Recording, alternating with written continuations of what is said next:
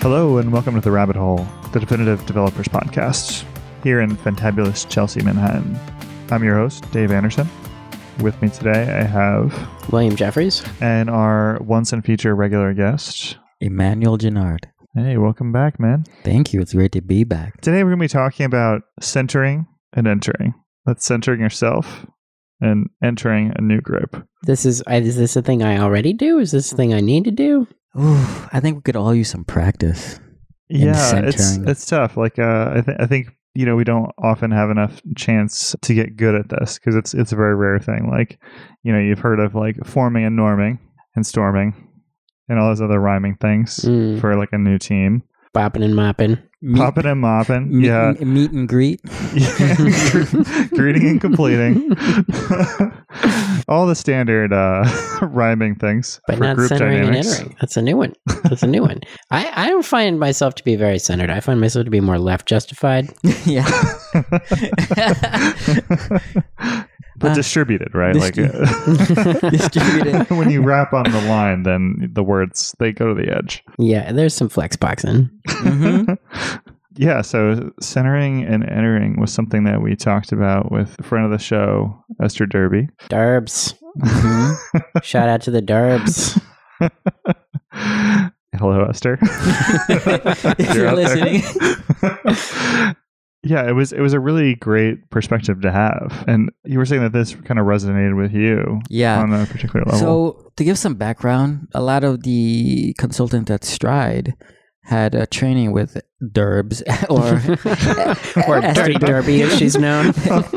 Esther Derby, and it was actually one of the more it was actually one of the more valuable I think experience I've had at Stride because it helped me understand what it would be like first as someone trying to go into a new group and also as someone who has being in a group and having someone come in and and those two things and what I might need to do as a person who is going you know into these clients and there's this whole culture and society inside these clients right?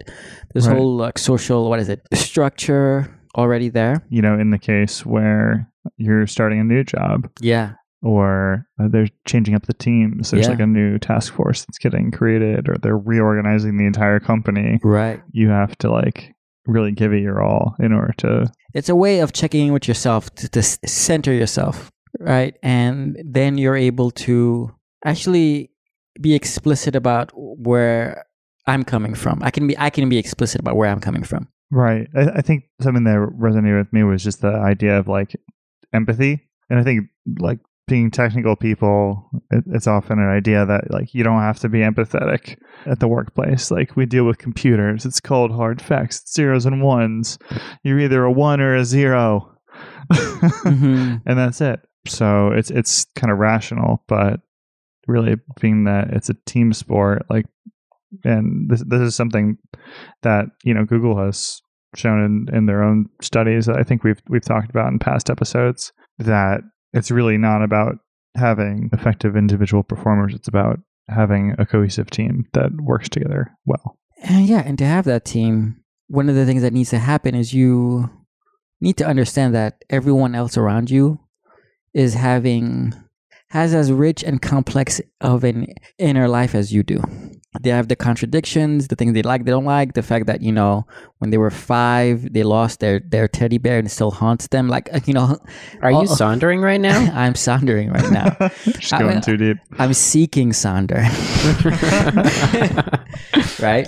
Yeah, it's a great word. Yes. Dictionary of obscure sorrows. Yes. the- Wow. Uh, yes. Listeners who don't know, the definition of Sonder is the profound feeling of realizing that everyone, including strangers passed in the street, has a life as complex as one's own, which they are constantly living despite one's personal lack of awareness of it. That's what the training with Esther Derby re- reminded me. Essentially, that, you know, I'm going to this group of people, if I'm going to enter, they have this huge, complex, vivid thing happening within them, right? You know, one person like this other person, there's this history between these two people. They're all trying to do this other thing. And, you know, they've, people have figured out how to maintain and survive in the group, and you're entering it, and you're, and, if I come in without acknowledging that there's stuff here that's working, maybe not working, but they've figured out a way to deal with it, you have to acknowledge the fact the work that the group has done to Mm. be able to work together even if it's you know all messed up if it's like they're not doing the best they can do they're a low functioning team they're still somewhat functioning on some level right. Yeah. you need to recognize that before you even suggest things or before you try and like make or come in with all the fixes So we're we're talking, I guess, more on the entering side of things right Mhm. now. Maybe we could ta- take a step back and talk about centering first, like the Sure. concept of, of that, because like this this level of empathy that we're talking about really extends not just to understanding other people and their motivations, but also to understanding your own motivations, so you can even understand things that other people are experiencing and what they're going through. So when we're talking about centering here, we're not talking about like the more traditional sense of the word where, you know, you sit, you meditate, you center yourself, and then you go and do a thing, right? This is something a little bit more long lasting. I don't know if it's long lasting. I think it's a lot like what you just said, but with specific questions for you to answer. It's not so much about following my breath and hopefully lowering my heart rate as much as it's about answering a couple of questions. How am I doing right now? How do I think this other person is doing? And what is the context that both of us are in? just kind of taking a moment to step outside of that and understand it. So in a way, it's I guess not removed from trying to meditate or something, Mhm. but you know there are tools that you can use to ask yourself, like you know what your own motivations and goals are coming into this, so you can better understand how that might align with the team that you're going to be working with. Mm-hmm. So In it's this more of like a writing exercise than a meditation exercise. So before we move away from self and, and think about questions for other, like let's let's try to reframe these questions against like a hypothetical situation where like you're Bobby. Mm-hmm. Hi, I'm Bobby. hey Bobby, how's it going? Doing all right. Thanks Bobby, for asking. Bobby Bobby Emmanuel. Yeah. So you're joining a new team and this team has a reputation. They're like they're, hyper they're they're, known. They're known. They're like really getting shit done. And how do you, how do you feel about centering in this situation? Like, So I'm going on to a high performance team or a team that is known that has a bunch of high performing individual contributors. I'd say what is going on for Bobby is Bobby is kind of excited. Maybe Bobby is going to learn a lot of things, and hopefully, there's nothing else in Bobby's life that is getting in the way. do you feel like your your abilities are up to the situation? Like you're gonna Yeah. So I'm I'm feeling nervous, right? Um, am I really going to be up to the task of working with these super high performing people? Am Yeah. I going to be like the one they're dragging behind? Am I, am I going to be the weakest link on the team? yeah. Hopefully you make some new friends. And the thing I most want to have happen is that I, you know, learn a lot and I contribute something meaningful to this team. All right. Sounds like you got your your stuff together, Mhm. Bobby Emmanuel. I've centered a little bit on myself. Yeah. All right. So what what about the other consideration, the the other people? hmm So the first question I got here is what do I know about what's going on for other people involved? Mm, let's say they are they have a really tight deadline and because there's such a high performing team that the difficult work is is uh, put on them They're like the A team. Yeah, the A team they're they're confident but there's a lot of pressure to uh, perform What do I know about their needs and capabilities related to the situation? they expect to be able to do it they expect to be able to meet, meet anything they need to do Oh, that's that's brave. Yeah and uh, they probably think they may not need me What do they know that you might not know? that I was brought in because even though they're a high performing team, that they the management doesn't think that there's enough capacity to meet all the requirements for the deadline. And so they need they're just gonna need more people before this project starts with the deadline it has. Me, William. Can you tell us about the context? Ah, yeah, I have no faith in this team. Absolutely none What is, whatsoever. what is the context they were? No, you have no no faith in them. no, absolutely not. They're as, all hot as shots. management. Oh gosh. They have always been able to meet their deadlines because of general low expectations within the organization. They are meeting a very low bar. Now that I'm in charge, the bar is going back to where it should be. Everybody's getting in line, and I'm sending in Emmanuel to make it happen. I, I think that answers the next one. What are the demands of their contexts? Oh, they're ex- uh, extremely demanding demands. Sounds like it's going to be pretty rough for those guys. Yeah. Nose to the grindstone. I want to see all 10 fingers coding, preferably also all 10 toes. What exists in the organization that might keep people from successfully applying Bobby's advice? I sold all of the keyboards to cut costs. Wait, this is a huge limitation of the context. That's that's Yeah. important to be aware of. They're gonna have to use Google Voice Translate or something. The, the Yeah, dragon text dragon, to speech. dragon text to speech to code. Oh lord. Which of these factors are in their control? well, I, I you know, I I think a real dedicated employee would provide their own keyboard. they got they got the uh, WASD and Cherry Brown's Yeah, yeah. keyboard. You know, very Those fancy Lead. Kinesis. Mm-hmm. I think they can also control the expectations that the organization has of their delivery and the day that they, and when they're going to finish. And they can do that by communicating early and often about delays, Mm, of which I'm sure there won't be any now that I've sent in my man, man, Manny. Mm. sounds like that that might be an opportunity. Those hot shots are not good at communicating. They're not good at communicating. They just like you know, give me the work and I'll do it. Don't worry about it. Don't worry about it. Just tell me what it is you want done. cool. So I, I feel like we're we're pretty centered right now. Yeah. Like we we have a very good View uh, of what's going view of on. this situation. That was pretty fun. Yeah. So now we we have some idea about like some different challenges we're going to be facing, and like you know. oh, We- also, I'm firing the team lead. All right. Oh gosh, there's always a curveball. All right. You, that was you were holding that one close to your mm-hmm. chest. yeah, yeah. Just wanted to, you know, let that out at the last minute right before you got there. Just keep you on your toes. The first thing I want to do is reframe that. Probably as I enter in. So there's a lot of feelings right now, a lot of emotions. And one of the biggest things we learned from Esther Derby is that no matter what someone's doing, they're trying to help.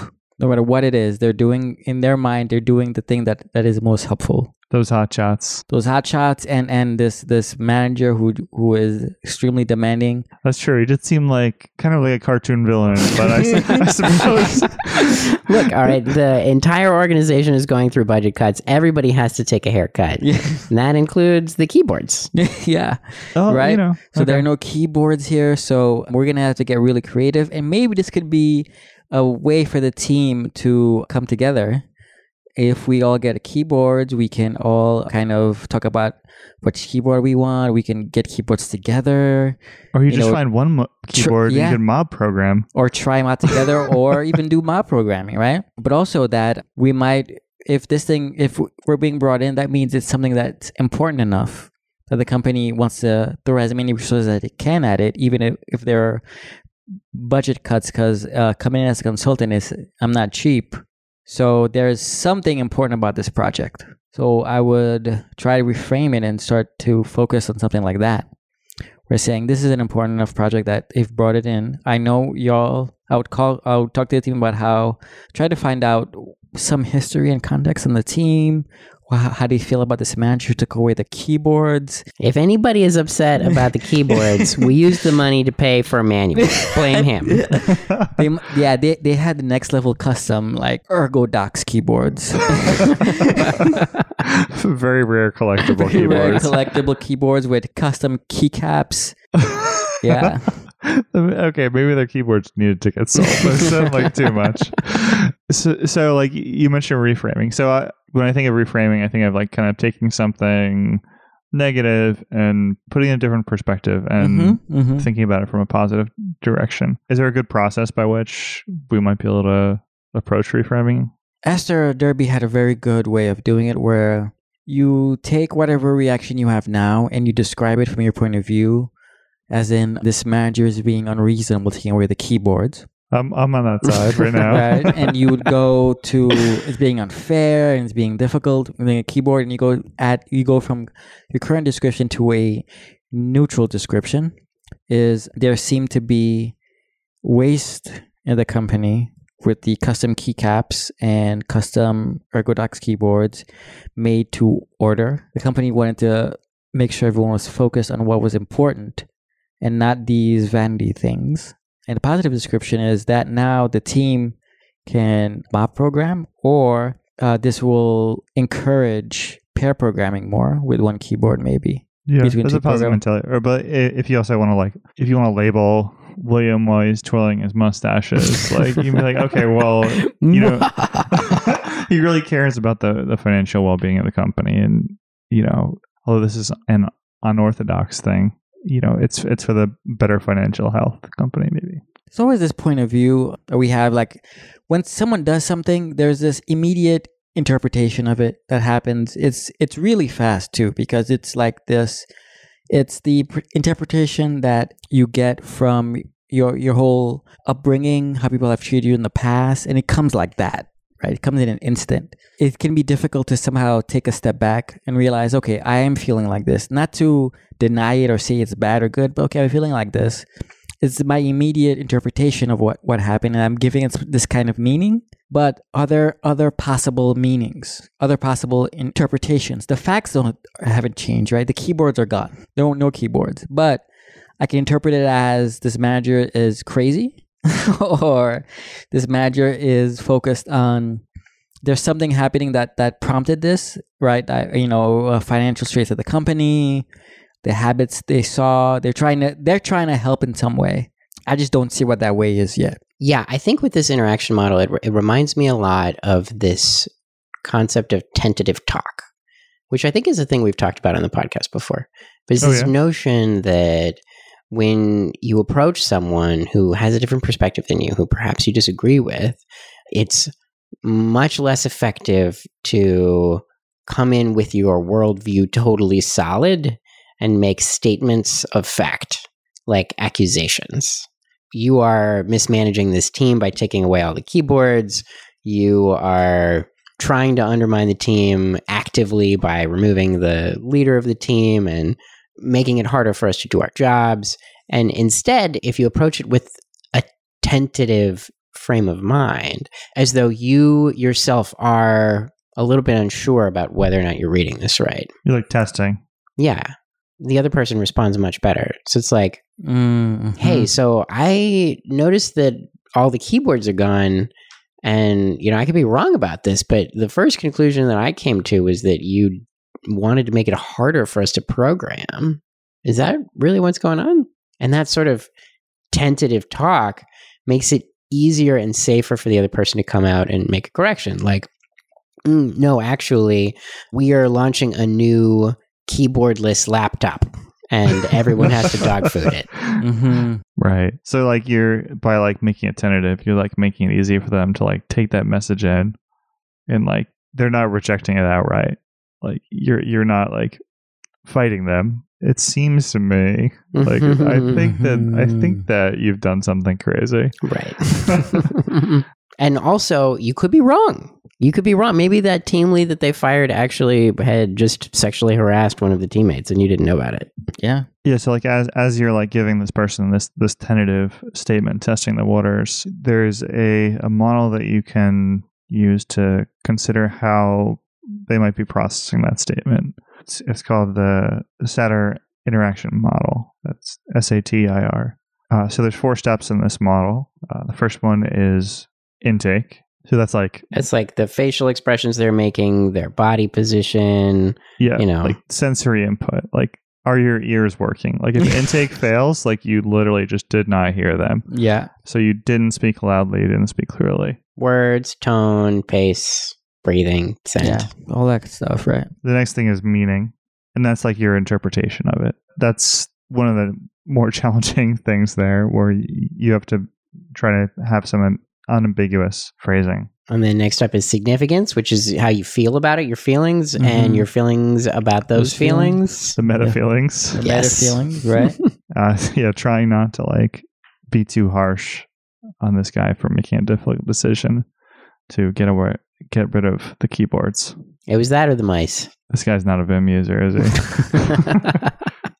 and then last is the response. You know, if this if it fails here, like it fails with defenses or Defenses being things like projecting or denying or just ignoring. Yeah, and and one of the things about the interaction model is that if any of these things change, if the intake changes, if the meaning changes, if the significance changes, then the response ends up changing as well, right? So all of those things are op- open. So I would say the intake stays the same. You know, this person just says uh, the manager came and says, "All right, everyone, get rid of your keyboards right now," and they're all gone. So that that that is a fact, but the meaning interpretation and significance of that can have several different ways. You know, I, I took it one way, Bobby John took it the other way, Bobby Mark took it the third way, right?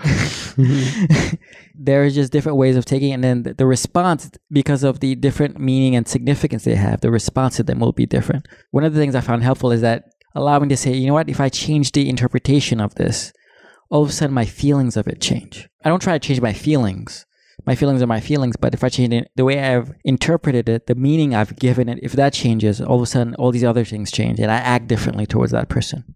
Right. And, and all that's to say, like, that unless you understand, like, the context that you're in, the, Mhm. the you know, different uh, experiences that these people have had, then it, it becomes harder to communicate. And you're having trouble, like, connecting with people, then maybe it's any one of these things that have, bro- have broken down. And Mhm. you can ca- try to readjust your message and and try and get through. This also leads to way when you enter the system to think about what role are you playing in this person's mind. So in this team, for the manager, I'm there to fix everything. For the team, I'm just someone who is all of a sudden added to their team when they don't feel like they need anything fixed.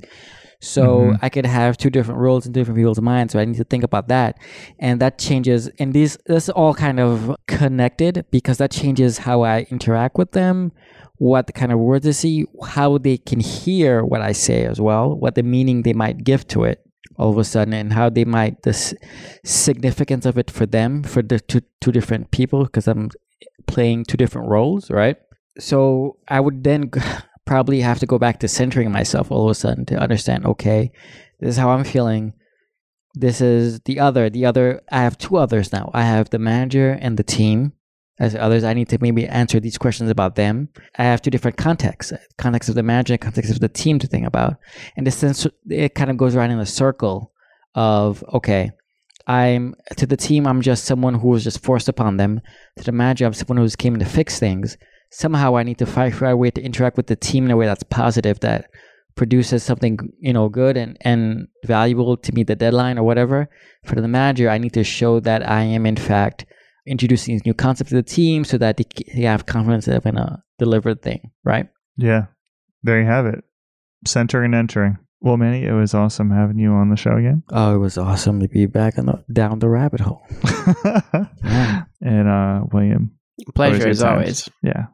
Follow us now on Twitter at Radio Free Rabbit so we can keep the conversation going. Like what you hear? Give us a five star review and help developers just like you find their way into the rabbit hole. And never miss an episode. Subscribe now, however you listen to your favorite podcast. On behalf of our producer extraordinaire, William Jeffries, and our amazing host, Michael Nunez, who's out being a dad, and me, your host, Dave Anderson, thanks for listening to The Rabbit Hole.